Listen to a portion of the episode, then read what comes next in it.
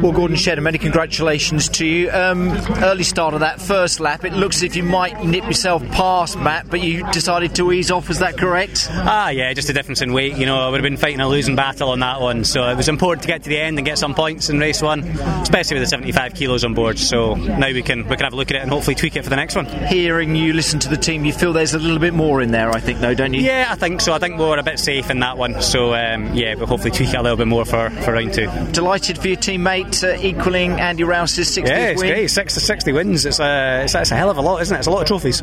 Um, so yeah, it's great, and I'm sure uh, sure the next ones won't be far away as well.